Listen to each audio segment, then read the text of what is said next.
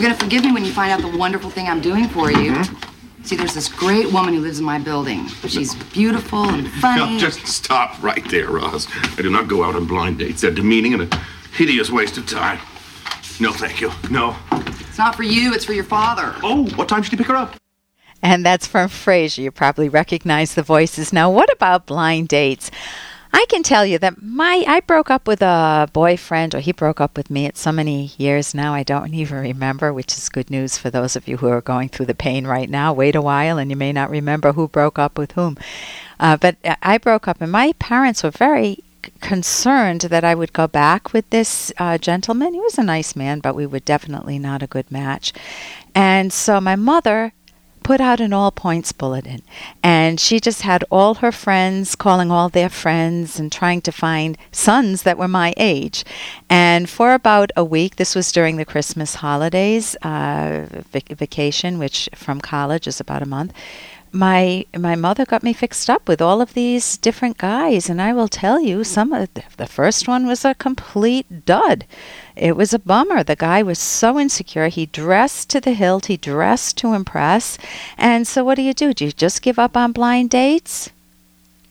I got to tell you, my last guy, got to tell you about this guy. He comes to the door. He is not dressed to the hilt. He's wearing dungarees.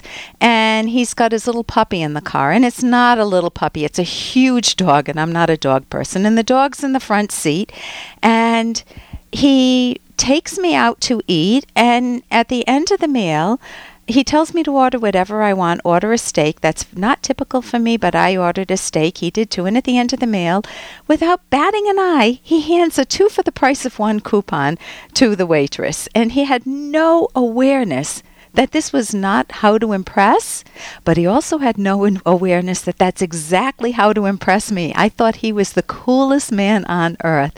And he did other things. We came back to our house, and my family doesn't drink coffee. And so he came in and he found some instant coffee and just went through the cupboards, made himself his own coffee. That is my husband. That is my husband of several decades now, and I adore him. So if you're poo pooing blind dates, you may want to just try the next one. It may work out for you. I'm Dr. Ellen Kenner, my show is The Rational Basis of Happiness. My number is toll free 1 877 Dr. Kenner. I'm a clinical psychologist, and you can call me with any concerns on your mind, any problems you're having with uh, perhaps with romance or with your kids, or uh, problems with your in laws, or problems with yourself. You just can't get yourself going. You procrastinate a lot. Right now, I want to welcome Cynthia to the show. Cynthia, you're having difficulties with your ex. He manipulates your son? Yes, ma'am. Yet, uh, how old is your son? Well, I hate to say, but he's 21 now. Oh, But my this has been goodness. our hi- this has been our history, and now that he's older, I'm thinking, is this the time to really lay it out on the line and share my feelings on this, or should I just forget it and let it ride and just let him figure it out on his own? Okay, so tell me one thing your ex is doing that's driving you up, that made you want to call me. Well, like I said, this has been going on for way too many years, Yeah, and what- I've just What does he say about you? what- What, in what way is he manipulating him? um. He will tell him that I left them Okay. he will tell them that I have interest elsewhere other than with our family. Mhm. Um, he will tell them that I don't really care about either of them. Okay, so And you have two I did- children. Excuse me? You have more than one child. No. Oh, you don't care about the ex and um And our son. and your son. Yes. Uh, and I don't care about the home. Okay. And so who's living in the home? for years. And who lives in the home right now? He lives with his father. And why does he live with dad? Well, actually, we shared custody in the beginning, but um, it didn't work because when he would go to his father, his father would like buy him four wheelers when he would come home. Um, he would buy him things when he came home. Um, he would say, "You know, how can you stay with your mother Mhm. when you know how she is? She left us." Yeah. So rather than argue about that between us, Yeah. my ex, and put our son in the middle. I conceded and thought it would be healthier for our son if he went ahead and stayed with his dad, even though that wasn't really what I wanted. Okay, so right now you're trying to uh, come clean with your son and tell him accurately. You want to give him some facts. He's 21 years I old. just wonder, right? I just wonder if I should or if I should just go ahead and. He still, you know, he was 16. He bought him two cars. Yeah, no, it sounds like he's. Uh, and you you know, kids know that their parents are buying them. I've had kids come in and say, you know, my mom's so nice and she's really the good one. My dad tries to buy my love, and I let him. so Right, you know, right, yeah. kids are not dumb. They know the dynamics. Um, so Sure. uh, if I were your son and you wanted to come clean for the next minute, tell me what you would say to me. Just pour your heart out to me, just for about a minute. I would tell him that I didn't really want to leave, but I didn't think that it was healthy for me to stay in our relationship because the way his dad treated me. And I didn't think, I didn't want him to see that a mother and a wife would be treated this way. So I thought if I left, that I could at least, we could share our son and he would not have to witness all this.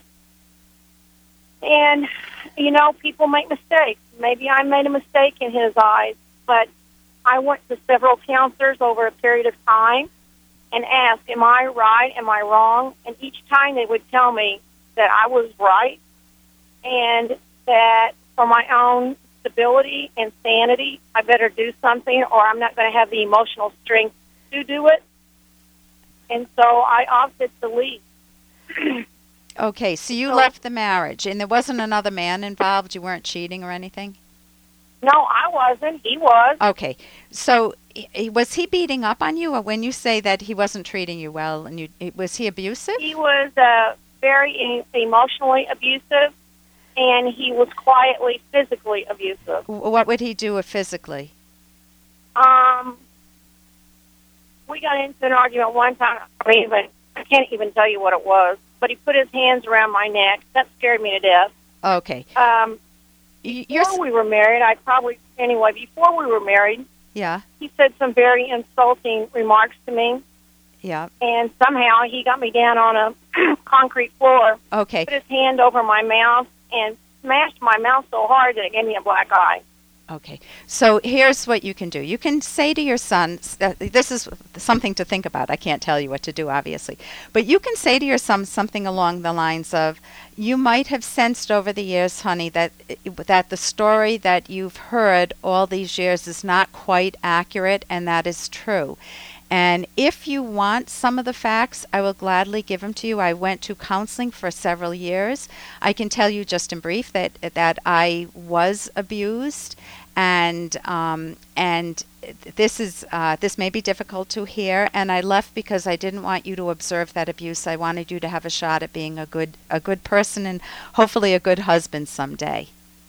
You could- Exactly. you could say something along those lines. If your son invites to, you to talk more, you can talk. If he says, Mom, that's not true, Dad always called you a liar, you can say, You know, I can't change that. I know what happened. I know I was in counseling for this, and I'm sorry that that's the way you're feeling right now. If you ever do want to talk, please um, go ahead and do, you know, please, I'm here to talk. You know, uh, make yourself Right. available. So I know we're at the end of time, but I think he's old enough that you could open up gently at the beginning, offer him an invitation, and if he takes it, you can tell him some of the details.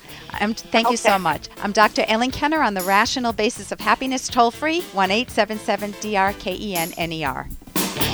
When I entered my marriage, I left my true self at the door. Now I don't even know who I am anymore. My girlfriend doesn't want to make anyone mad. I never know how she truly feels, and I'm clueless when it comes to pleasing her sexually. She won't express what she likes. How many lose themselves in a romantic relationship feeling unimportant, taken for granted? Or perhaps they lie or cheat and think their partner should forgive and forget. I am Dr. Ellen Kenner, clinical psychologist and co author with Dr. Edwin Locke of the Romance Guidebook, The Selfish Path to Romance. Provocative title? I know. By selfish, we mean the self valuing, self nurturing way to romance. You never want to lose yourself in a relationship. You want to create a win win partnership to value your own and each other's goals and dreams. Discovering how to be true to yourself in a romantic partnership is learnable and key to romantic happiness. Check out our book with its daring title, The Selfish Path to Romance, at Amazon or selfishromance.com.